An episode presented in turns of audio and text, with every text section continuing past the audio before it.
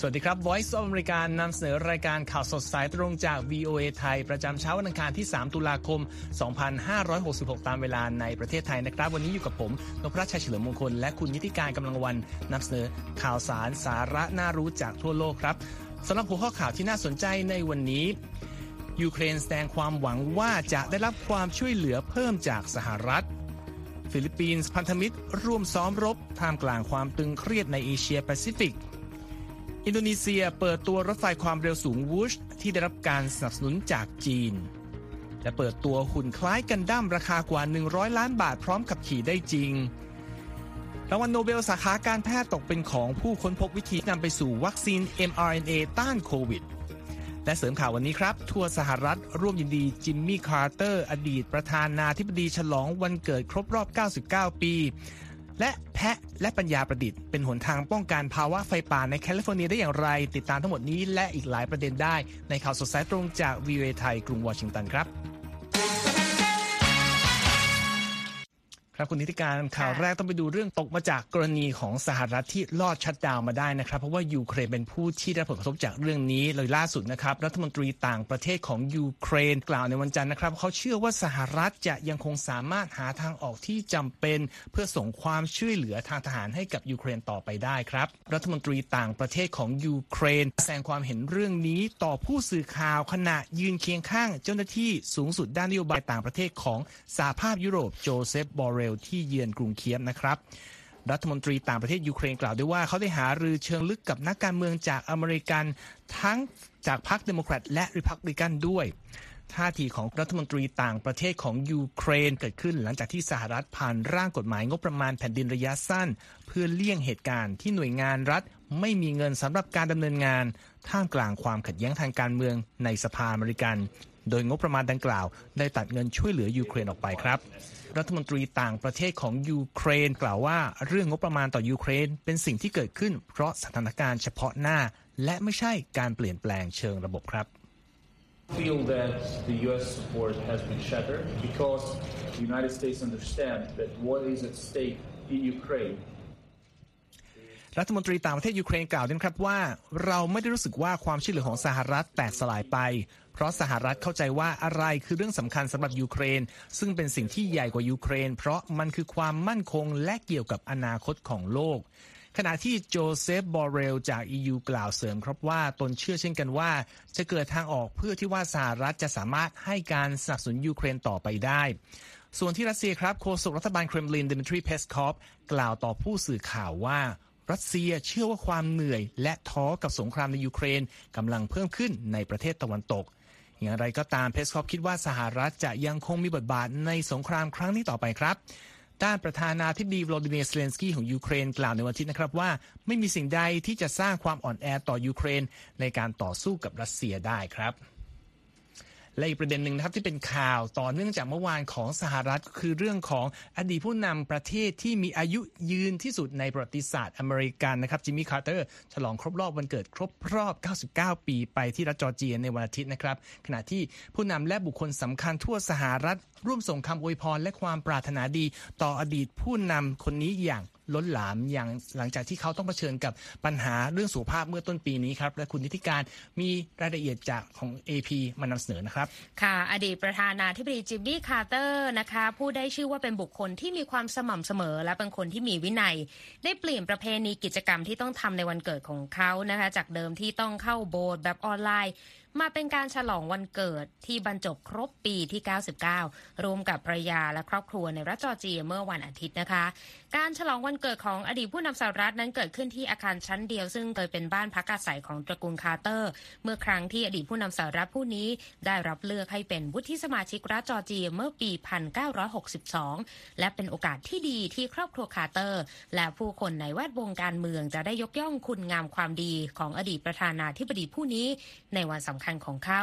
ทั้งอดีตประธานาธิบดีบารักโอบามา และสสแนนซี่เพโลซีอดีตประธานสภาผู้แทนราษฎรสหรัฐนะคะ ด้านประธานาธิบดีโจไบเดนค่ะจัดทำป้ายเค้กวันเกิดที่สนามหญ้าด้านหน้าทำเนียบขาวนะคะเพื่อเป็นเกียรติแก่อดีตประธานาธิบดีคาร์เตอร์ รวมทั้งยังโพสต์ข้อความและคลิปอวยพรวันเกิดให้อีกด้วยนะคะว่าประธานาธิบดีจิมมี่คาร์เตอร์ คุณยังคงรักษาจิตวิญญาณและแก่นแท้ของอเมริกันชน เป็นเกียรติอย่างยิ่งที่ได้รู้จักและได้ทำงานร่วมกับคุณ และว่าผมหวังว่าจะทำหน้าที่ประธานาธิบดีได้สักครึ่งหนึ่งอย่างที่คุณทำไปฟังเสียงของผู้นำสหรัฐกันค่ะ It never stopped, and I just hope I can be one half the president you've been. God love you. Happy birthday, pal. ค่ะอดีตประธานาธิบดีคาร์เตอร์ และประธานาธิบดีโจไบเดนนั้น รู้จักกันตั้งแต่ประธานาธิบดีไบเดนเป็นนักการเมืองหนุ่มจากเดลาแวร์ย้อนกลับไปเมื่อปี 1976 นะคะ และกลายเป็นวุฒิสมาชิกอเมริกันคนแรกที่สนับสนุนอดีตประธานาธิบดีคาร์เตอร์ ให้สู้ศึกเลือกตั้งสหรัฐ ซึ่งผู้นำสหรัฐ ประธานาธิบดีไบเดนก็กล่าวในโอกาสวันเกิดปีที่ 99 ของอดีตประธานาธิบดีคาร์เตอร์ด้วยว่า เป็นการตัดสินใจที่ฉลาดที่สุดของเขาที่สนับสนุนให้คาร์เตอร์เป็นผู้นำสหรัฐค่ะ ส่วนอดีตประธานาธิบดีบิลคลินตันนะคะและที่เป็นผู้นำคนแรกจากพรรคเดโมแครตที่ได้คะแนนเสียงถล่มทลายหลังจากอดีตประธานาธิบดีคาร์เตอร์ก็โพสต์ผ่านข้อความทางสื่อสังคมออนไลน์ X หรือชื่อเดิมก็คือ Twitter นะคะบอกว่าจิมมี่สุขสันต์วันเกิด แล้วว่าคุณจะได้มีอายุ 99 ปีครั้้งเดียวเท่านั้น มันเป็นการเดินทางที่ยาวนานและยอดเยี่ยม และเราขอขอบคุณความเสียสละและมิตรภาพของคุณ และการเป็นตัวแทนของความฝันอเมริกันอันยืนยงค่ะ ชีวิตในวัยใกล้ 100 ปีนะคะ ทดเอาไว้อีกหนึ่งปีของอดีตประธานาธิบดีคาร์เตอร์ทำให้เขาได้สิทธิพิเศษที่หาได้ยากสำหรับผู้นำสหรัฐ นั่นก็คือโอกาสที่จะได้รับคำอวยพรและความปรารถนาดีจากผู้นำและบุคคลสำคัญมากมาย จากผลงานด้านมนุษยธรรมทั่วโลกที่ได้ทำมากว่า 4 ทศวรรษ หลังจากพ้นตำแหน่งผู้นำสหรัฐไปแล้วนะคะ และในปีคริสตศักราช 2002 ค่ะ อดีตประธานาธิบดีคาร์เตอร์นั้นได้รับรางวัลโนเบลสาขาสันติภาพจากผลงานการช่วยเหลือมนุษยชาติด้วยนะคะ ทางเคที่คูริกค่ะ ผู้ประกาศข่าวหญิงคนแรกในช่วงข่าวค่ำของสหรัฐได้กล่าวยกย่องเขาผ่านคลิปบนสื่อสังคมออนไลน์ ในความมุ่งมั่นอย่างไม่หยุดหย่อนเพื่อทำให้โลกนี้ดีขึ้น ในแง่ของการกำจัดโรคระบาด การผลักดันสันติภาพและประชาธิปไตยในหลายประเทศ การเขียนหนังสือมาแล้วถึง 32 เล่ม และการทำงานให้แก่องค์กร Habitat for Humanity ที่สร้างบ้านเพื่อคนรายได้น้อยนะคะ อดีตผู้นำสหรัฐที่อายุยืนที่สุดในประชาชาติอเมริกันเพิ่งก้าวผ่านมรสุมด้านสุขภาพที่รุมเร้าค่ะหลังต้องเข้ารับการบริบาลผู้ป่วยในระยะสุดท้ายเมื่อเดือนกุมภาพันธ์ที่ผ่านมา นอกจากนี้เขายังเอาชนะจากโรคมะเร็งเมื่อวัย 90 ปี และยังกลับมาเดินได้อีกครั้งหลังจากเข้ารับการผ่าตัดสะโพกในวัย 94 ปีมาแล้วด้วยนะคะ ซึ่งจิลสตักกี้ค่ะ ชาวอเมริกันจากรัฐจอร์เจียที่เดินทางมาเยี่ยมเยือนอดีตผู้นำสหรัฐและภรรยาอยู่เป็นประจำได้กล่าวด้วยนะคะว่า อย่าได้ประมาทในตัวจิมมี่และโรสลินคาร์เตอร์ค่ะคุณนพรัตน์ครับก็ถือเป็นโอกาสที่อย่างที่บอกนะฮะคนเรา99 ปีได้ครั้งเดียวนะครับค่ะก็อวยพรอดีตผู้นำสหรัฐท่านนี้ไปด้วยนะครับ จากเรื่องของสหรัฐเราไปกันที่น่านน้ำใกล้บ้านเราที่เอเชียตะวันออกเฉียงใต้กันบ้างครับกองกำลังจาก 5 ชาตินะครับ ได้เข้าร่วมการซ้อมรบทางทะเล วันแรกในวันจันทร์ในน่านน้ำฟิลิปปินส์ซึ่งเป็นเจ้าภาพ ซึ่งเป็นการแสดงพลังท่ามกลางความตึงเครียดในภูมิภาคนี้ครับการร่วมซ้อมรบครั้งนี้ซึ่งประกอบด้วยเจ้าหน้าที่กว่า 1,800 นาย กองทัพของฟิลิปปินส์ อังกฤษ แคนาดา ญี่ปุ่นและสหรัฐ จะกินเวลารวม 2 สัปดาห์ครับ จนถึงวันที่ 13 ตุลาคมนี้ โดยเกิดขึ้นหลังจากที่สัปดาห์ที่แล้วจีน พยายามสกัดชาวประมงฟิลิปปินส์เข้าพื้นที่สันดอนสกา b โรโชครับบริเวณดังกล่าวซึ่งจีนอ้างความเป็นเจ้าของในทะเลจีนใต้ก็เป็นพื้นที่ที่เกิดข้อพิพาททางทะเลที่รุนแรงที่สุดในเอเชียไปแล้วนะครับ การซ้อมรบที่เกิดขึ้นใช้ชื่อว่าซามาซามา ในบริเวณด้านใต้ของเกาะลูซอน โดยรูปแบบปฏิบัติรวมถึงการฝึกกลยุทธ์สงครามต่อต้านเรือดำน้ำการป้องกันทางอากาศ และงานค้นหาและช่วยชีวิตตามข้อมูลของกองทัพเรือฟิลิปปินส์ครับผู้บัญชาการทหารเรือของฟิลิปปินส์พลเรือตรีทอริบิโออาดาซีกล่าวที่พิธีเปิดการซ้อมรบว่า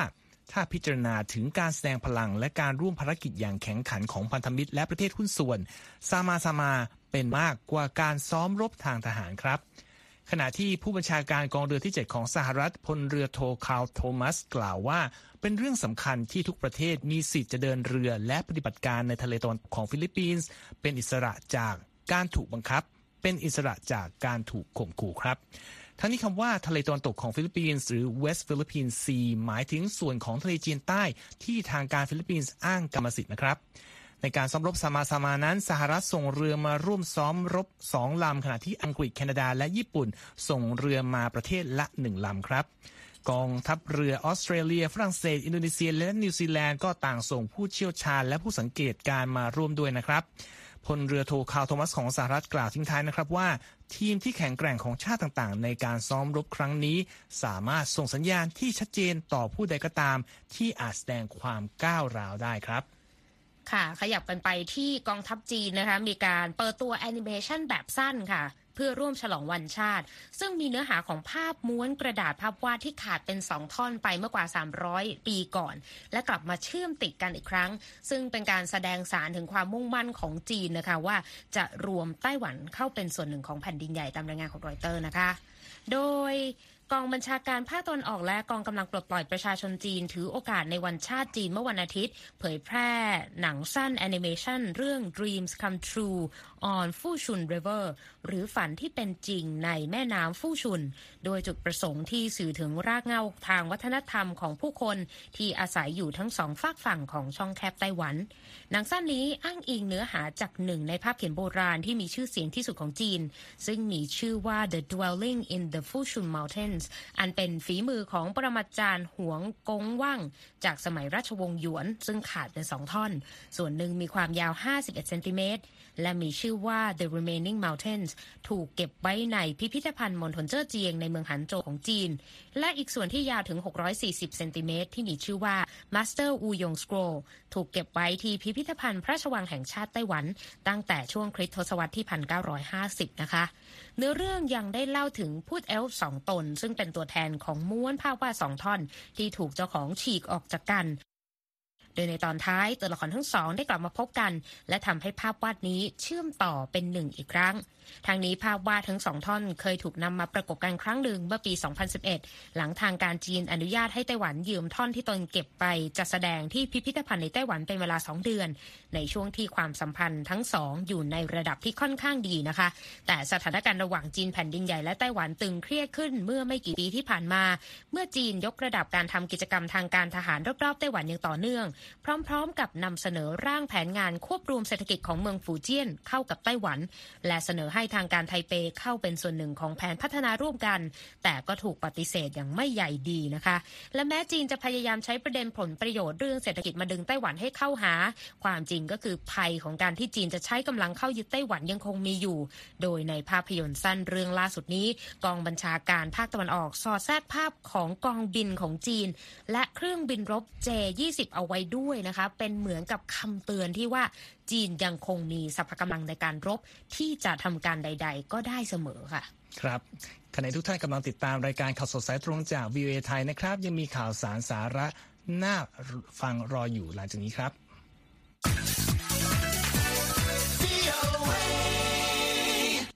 ยังอยู่กันที่เอเชียนะครับ วันจันทร์นะครับ ประธานาธิบดีโจโควิโดโดของอินโดนีเซีย เปิดตัวบริการรถไฟความเร็วสูง ชื่อวูชมูลค่า 7,300 ล้านดอลลาร์ หรือว่า 260,000 ล้านบาทนะครับ โดยการขนส่งระบบรางดังกล่าวก็ได้รับการสนับสนุนจากจีนครับบริการรถไฟความเร็วสูงเส้นทางนี้เชื่อมต่อนครหลวงกับเมืองบานดุงครับรวมระยะทาง 142 กิโลเมตร ก่อนหน้านี้โครงการประสบปัญหาหลายด้านครับ เช่น เรื่องการเวรคืนที่ดิน ความล่าช้าในช่วงที่โควิด -19 ระบาดและค่าใช้จ่ายที่พุ่งสูงขึ้น โครงการดังกล่าว เป็นหนึ่งในงานด้านสาธารณูปโภคพื้นฐานที่ใหญ่ที่สุดของผู้นำอินโดนีเซีย และเป็นส่วนหนึ่งของโครงการ Belt and Road Initiative ของจีน โดยมีบริษัทจีนและอินโดนีเซียร่วมกันสร้างระบบรางครับการเปิดตัวโครงการวูชในวันจันทร์ล่าช้ากว่ากำหนดเดิมถึง 4 ปีจากที่เคยวางแผนเปิดใช้งานครั้งแรกไว้ปี 2019 ครับ ประธานาธิบดีวิโดโดกล่าวว่า ชื่อโครงการวูช ได้แรงบันดาลใจจากเสียงรถไฟความเร็วสูงที่กำลังแล่นอยู่ เขากล่าวด้วยว่ารถไฟวูชสามารถให้บริการด้วยความเร็วสูงสุด 350 กิโลเมตร ต่อชั่วโมง และว่าเป็นโครงการที่ทันสมัย และเป็นมิตรกับสิ่งแวดล้อมด้วยลูฮัตพานใจทานรัฐมนตรีวุโสที่รับผิดชอบในโครงการนี้กล่าวว่าประชาชนสามารถทดลองใช้รถไฟวูชได้ฟรี จนถึงกลางเดือนตุลาคมนี้นะครับ ค่ะขยับกันไปที่เรื่องราวเทคโนโลยีในญี่ปุ่นนะคะ สร้างความฮือฮาอีกแล้ว เหมือนกับหลุดออกมาจาก อนิเมะเลยก็ว่าได้นะครัคะบเพราะว่าทางบริษัทสตาร์ทอัพของญี่ปุ่นค่ะ สร้างหุ่นยนต์ลักษณะละไม้คล้ายกับกันดั้มนะคะอนิเมะหุ่นยนต์ชื่อดัง ราคากว่า 100 ล้านบาทนะคะ สามารถบังคับได้จากภายในตัวหุ่นด้วย เรียกว่าเอาใจแฟนๆ ที่พอมีตังค์มีฐานะร่ำรวยนะคะ และนำไปพัฒนาต่อเพื่อใช้ในโครงการอวกาศและงานภัยพิบัติค่ะ รอยเตอร์รายงานว่าบริษัทซูบาเมะ Industry นะคะเป็นสตาร์ทอัพในกรุงโตเกียวของญี่ปุ่น สร้างหุ่นยนต์ที่มีชื่อว่า ARCHAX นะคะเป็นหุ่นยนต์ ติดล้อ4ล้อความสูง 4.5 เมตร น้ำหนัก 3.5 ตันออกแบบมาเหมือนหุ่นยนต์รุ่น Mobile Suit Gundam จากซีรีส์ญี่ปุ่นชื่อดังนะคะ a r c a x ตั้งชื่อตาม Archaeopteryx นะคะไดโนเสาร์พันมีปีกโดยหุ่นยนต์ตัวนี้มีห้องควบคุมอยู่ที่แกนกลางของลำตัว ผู้ขับขี่จะสามารถควบคุมโดยใช้ก้านควบคุมหรือว่าจอยสติ๊กนะคะ ขยับแขนและมือของหุ่น แล้วก็สามารถมองเห็นได้จากด้านนอก ภาพด้านนอกนะคะ ที่หน้าจอที่รับภาพจากกล้องด้านนอกนั่นเอง หุ่นยนต์ดังกล่าวจะถูกเปิดตัวในงาน Japan Mobility Show ในเดือนตุลาคมนี้นะคะ โดยหุ่นยนต์สามารถทำงานได้ 2 ระบบค่ะ ก็คือระบบแรกเป็นระบบเคลื่อนไหวแบบยืนตัวตรง ก็คือโหมดหุ่นยนต์ และโหมดยานพาหนะนะคะ เคลื่อนที่ได้ 10 กิโลเมตร ต่อชั่วโมง ใครที่สนใจนะคะก็สามารถหยอดกระปุกเป็นเจ้าของหุ่นยนต์ตัวนี้ได้นะคะ ที่ราคา 3 ล้านดอลลาร์หรือ 110 ล้านบาทค่ะ ทางเรียวโยชิดะนะคะ เป็นประธานบริหารของบริษัทซูบาเมะ Industry อายุ 25 ปีเท่านั้น บอกว่าญี่ปุ่นนั้นเก่งมากในเรื่องของแอนิเมชันเกมหุ่นยนต์และยานยนต์ ดังนั้นผมจึงคิดว่าน่าจะเป็นเรื่องดี หากผมสามารถสร้างผลิตภัณฑ์ที่รวบรวมเอาสิ่งเหล่านั้น มาอยู่ในสิ่งเดียวกัน และบอกด้วยว่าผมอยากจะสร้างอะไรสักอย่างที่จะบอกว่านี่คือญี่ปุ่นค่ะและนี่ก็เป็นญี่ปุ่นแบบตะโกนมากนะคะ โยชิดะระบุว่าเขามีแผนที่จะสร้างและขายหุ่นยนต์นี้เป็นจำนวน 5 ตัวค่ะ โดยมีกลุ่มลูกค้าเป็นแฟนคลับหุ่นยนต์ที่กระเป๋าหนัก แต่ก็หวังว่าในอนาคตค่ะหุ่นยนต์เหล่านี้ จะสามารถนำไปใช้ในอุตสาหกรรมอวกาศ หรือการบรรเทาภัยพิบัติได้ด้วยกันดั้มเป็นซีรีส์อนิเมะจากญี่ปุ่นนะคะผลิตโดยบริษัท Sunrise เริ่มออกอากาศในปี 1979 ในชื่อ Mobile Suit Gundam ไม่เพียงเท่านั้นหุ่นยนต์ในการ์ตูนกันดั้มยังถูกผลิตเป็นโมเดลตัวต่อพลาสติก ก็เป็นที่รู้จักกันในชื่อกันพลานะคะหรือว่าย่อมาจาก Gundam plastic model อีกด้วยค่ะ ครับอย่างที่คุณนิติการว่านะครับ ถ้า หยอดกระปุกหนักๆอาจจะเป็นเจ้าขสองนได้ใจสักและตัว กระเป๋าสู้ไหวอืมนะครัคะ บ ก็ไปหาซื้อกันได้ ครับสำหรับผู้ที่มีกระเป๋าตังค์ในตลาดหุ้นต้องมาดูนะครับ วันนี้ตลาดหุ้นสหรัฐทำงานเป็นอย่างไรบ้าง ผลออกมาก็คือมีทุกแบบนะครับ โดยดาวโจนส์นะครับลดลง 0.22%ครับที่ 33,433 จุด S&P คงที่เดิมที่ 4,288 จุดนะครับ ส่วน NASDAQ บวก 88 จุดหรือเกินครึ่งเปอร์เซ็นต์ที่ 13,307 จุด ส่วนราคาทองคำในวันนี้ ซื้อขายลดลงกว่า 1%ที่ 1,844 ดอลลาร์ 10 เซนต์ต่อออนซ์ ในส่วนของอัตราแลกเปลี่ยนนะครับ 1 ดอลลาร์แลกได้ 36 บาท 96 สตางค์ครับ ไปกันที่การประกาศรางวัลโนเบลกันบ้างนะคะ เริ่มต้นกันที่สาขาการแพทย์นะคะ นักวิทยาศาสตร์สองคนคว้ารางวัลโนเบล สาขาการแพทย์ในวันจันทร์นะคะ จากการค้นพบที่ช่วยเปิดทางให้เกิดการพัฒนาวัคซีน mRNA ต้านโควิด -19 และวัคซีนอื่น ๆ ในอนาคตนะคะ คณะกรรมการผู้ตัดสินรางวัลโนเบล ประกาศมอบรางวัลสาขาการแพทย์ให้แก่ดรูว์ ไวส์แมนแห่งมหาวิทยาลัยเพนซิลเวเนียของสหรัฐ และศาสตราจารย์แคทเธอรีนคาริโคแห่งมหาวิทยาลัยสาแกนสาขาที่ฮังการี ผู้เป็นอาจารย์พิเศษที่มหาวิทยาลัยเพนซิลเวเนียด้วยเช่นกัน คณะกรรมการกล่าวว่าการค้นพบของทั้งคู่นั้นได้เปลี่ยนความเข้าใจขั้นพื้นฐาน เรื่องปฏิกิริยาของ mRNA ต่อระบบภูมิต้านทานของเรา ผู้รับรางวัลนนี้ช่วยทำให้เกิดอัตราการพัฒนาวัคซีนที่ไม่เคยเห็นมาก่อน ในช่วงที่โลกเผชิญกับภัยคุกคามด้านสาธารณสุขครั้งใหญ่ที่สุดครั้งหนึ่งในประวัติศาสตร์สมัยใหม่ค่ะ ตามปกติการสร้างวัคซีนนั้นจะต้องมีการเพาะเชื้อไวรัสในเซลล์และบ่อยครั้งที่อาศัยกระบวนการให้ไวรัสเติบโตในไข่ไก่ จากนั้นจึงผ่านกระบวนการทำให้บริสุทธิ์ แล้วก็นำไปสู่ขั้นตอนการพัฒนาสูตรวัคซีนนะคะตามรายงานของ AP แต่ว่าเทคนิค mRNA นะคะทำให้กระบวนการดังกล่าวเปลี่ยนไปอย่างมากค่ะ โดยเริ่มจากการใช้รหัสพันธุกรรมเล็กๆ ที่มีข้อมูลการสร้างโปรตีน เมื่อเลือกโปรตีนไวรัสที่ต้องการอย่างถูกต้องแล้ว ร่างกายมนุษย์ก็จะทำหน้าที่เสมือนโรงงานวัคซีน เพื่อสร้างภูมิคุ้มกันโรคนั่นเองนะคะนายแพทย์พอลฮันเตอร์ค่ะศาสตราจารย์ด้านการแพทย์ จากมหาวิทยาลัยอีสแองเลียนะคะได้บอกว่าวัคซีน mRNA นั้นเป็นตัวเปลี่ยนเกม ในการต่อสู้กับการระบาดของโคโรนาไวรัส และเป็นเครื่องมือที่ช่วยให้หลายคนรอดชีวิตมาได้จากการระบาดใหญ่ของโควิด -19 ค่ะ ครับจากเรื่องของ ผู้ที่ได้รางวัลโนเบลมาดูข่าวสลดในบังคลาเทศนะครับ เนื่องจากมีการระบาดของโรคไข้เลือดออกเดงกิอย่างหนัก จนทำให้มีประชาชนไม่ต่ำกว่า 1,000 คนเสียชีวิตไปแล้วนะครับทำให้ปี 2023 ได้ชื่อเป็นปีที่มีอัตราการเสียชีวิต เพราะไวรัสเดงกิมากที่สุดของประเทศ ตั้งแต่มีการตรวจพบเชื้อนี้มานะครับข้อมูลจากหน่วยงานสาธารณสุขบังคลาเทศระบุด้วยว่า ตั้งแต่ต้นปีมามีการตรวจพบผู้ป่วยด้วยโรคนี้แล้วกว่า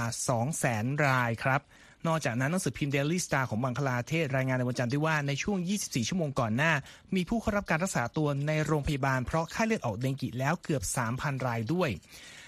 มุชทากฮุสเซนที่ปรึกษาของสถาบันระบาดวิทยาการควบคุมโรค และการวิจัยของบังคลาเทศบอกกับผู้สื่อข่าวเดลี่สตาร์ด้วยนะครับว่าความพยายามต่างๆ ในการควบคุมประชากรยุงนั้นไม่ได้ผลดังหวัง และเตือนว่าฤดูมรสุมที่ลากยาวกว่าปกติ คือปัจจัยเสริมหลักที่ทำให้จำนวนผู้ป่วยพุ่งสูงขึ้นครับ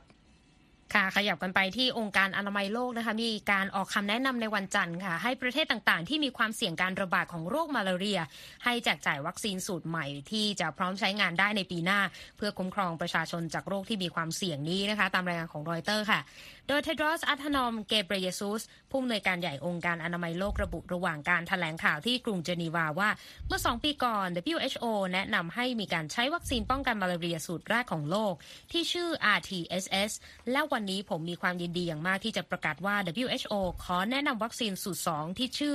R21 Matrix M ที่จะใช้เพื่อป้องกันมาลาเรียในเด็กที่มีความเสี่ยงจากโรคนี้นะคะผู้อำนวยการใหญ่องค์การอนามัยโลกระบุว่า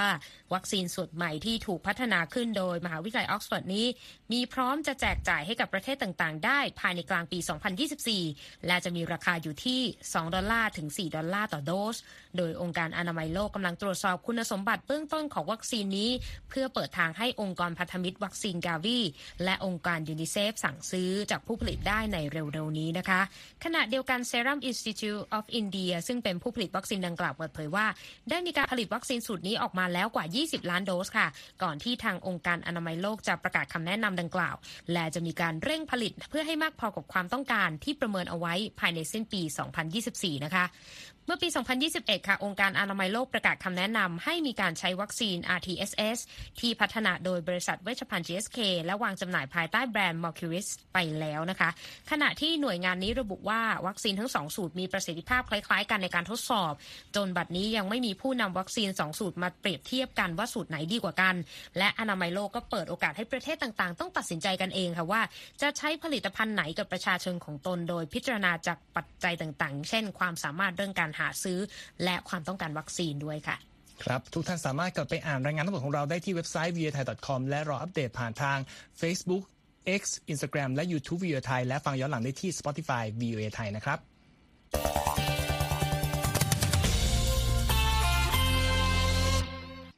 ส่งท้ายวันนี้นะครับปัญหาไฟป่าที่แถบตะวันตกของสหรัฐมีแนวโน้มว่าจุนแรงขึ้นอย่างต่อเนื่องนะครับทำให้ผู้ที่เกี่ยวข้องเร่งหาวิธีต่างๆ มาควบคุมสถานการณ์ไม่ว่าจะเป็นเรื่องของเทคโนโลยีใหม่ ๆ หรือวิธีการทางธรรมชาตินะครับอุทัญพรสุนทรวงศ์นะครับมีรายละเอียดเรื่องนี้มานำเสนอส่งท้ายครับ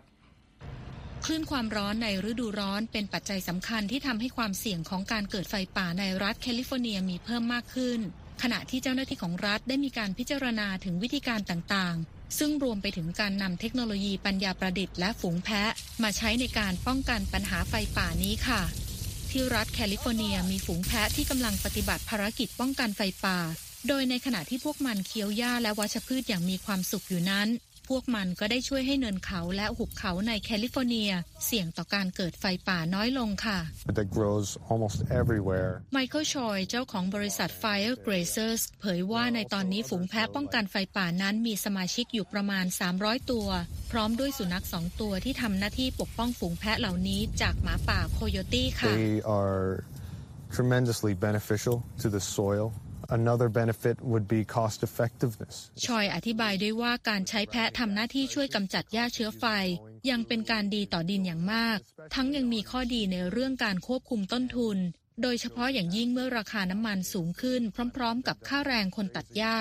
นอกจากนั้นแพะยังมีความสามารถในการหากินบนพื้นที่สูงชัน โดยเฉพาะแถบภูเขาและในหุบเขา เพราะพวกมันเป็นนักปีนเขาตามธรรมชาติ จึงสามารถปีนขึ้นลงตามหุบเขาที่สูงชันในแคลิฟอร์เนียโดยที่ไม่มีปัญหาเลยนะคะ และพวกมันยังสามารถรับมือกับความร้อนได้ดีอีกด้วย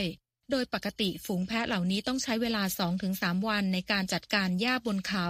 ก่อนจะย้ายไปยังจุดใหม่ โดยพวกมันจะทำงานแบบนี้ตั้งแต่เดือนมีนาคมจนถึงเดือนตุลาคมนะคะทั้งนี้การที่รัฐแคลิฟอร์เนียเป็นพื้นที่ที่มีแนวโน้มว่าจะเกิดไฟป่าได้ง่าย ทำให้การถางหญ้าแห้งเป็นสิ่งที่ต้องดำเนินการอยู่เสมอค่ะ นอกจากการใช้ฝูงแพะแล้วยังมีการใช้เทคโนโลยีปัญญาประดิษฐ์หรือ AI ในการค้นหาไฟป่าอีกด้วย โดยนักผจญเพลิงร่วมกับนักวิทยาศาสตร์จากมหาวิทยาลัยแห่งรัฐแคลิฟอร์เนีย วิทยาเขตซานดิเอโกได้จัดตั้งโครงการป้องกันไฟป่า โดยอาศัยกล้องหลายพันตัวที่ติดตั้งไว้ทั่วรัฐ และทันทีที่กล้องเหล่านี้ตรวจพบไฟป่า ข้อความก็จะถูกส่งไปยังศูนย์บริการฉุกเฉินของรัฐค่ะ They're pan tilt zoom cameras, near infrared. And so we trained the AI. นีลดริสคอลจากมหาวิทยาลัยแห่งรัฐแคลิฟอร์เนีย วิทยาเขตซานดิเอโกอธิบายว่า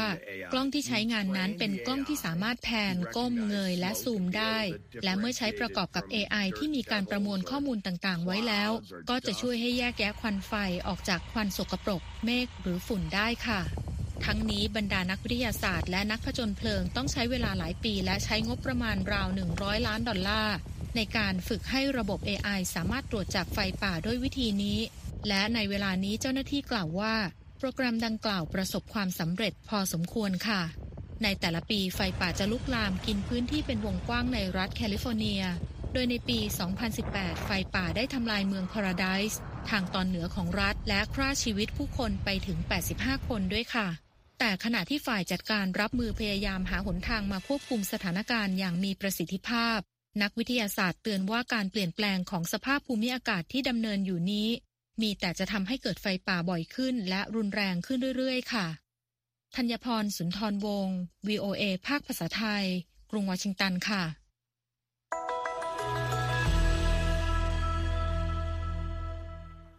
ขอบคุณครับ คุณธัญพร และทั้งหมดนี้คือข่าวสดสายตรงจาก VOA ไทยครับ ผมนพรัตน์ชัยเฉลิมมงคล ดิฉันนิติการกำลังวัน ต้องลาไปก่อนนะครับ สวัสดีครับ สวัสดีค่ะ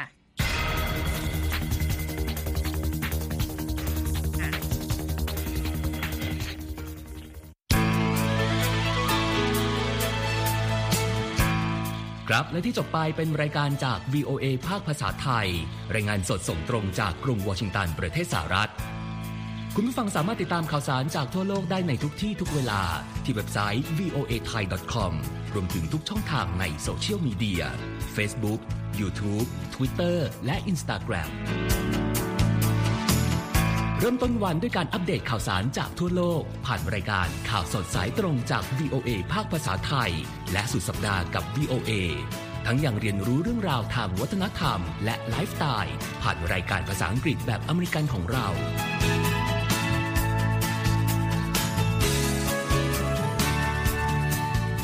ติดตามความเคลื่อนไหวในประเทศสหรัฐ การเมืองอเมริกัน พร้อมเข้าใจที่มาที่ไปของเหตุการณ์สำคัญ รวมถึงข่าวต่างประเทศ จากแหล่งข่าวที่เชื่อถือได้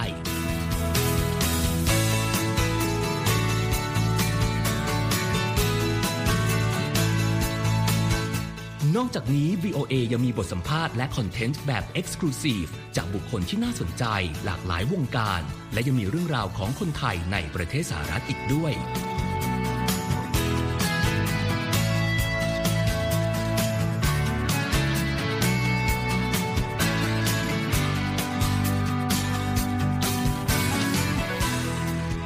คุณนะครับที่ให้ VOA ไทยเป็นส่วนหนึ่งในการติดตามข่าวสาร สาระและเกร็ดความรู้ของคุณ จากรายการต่างๆ ที่เรามุ่งมั่นนำเสนอ เพื่อความเที่ยงตรง ทันเหตุการณ์ และมีประโยชน์ในทุกๆวัน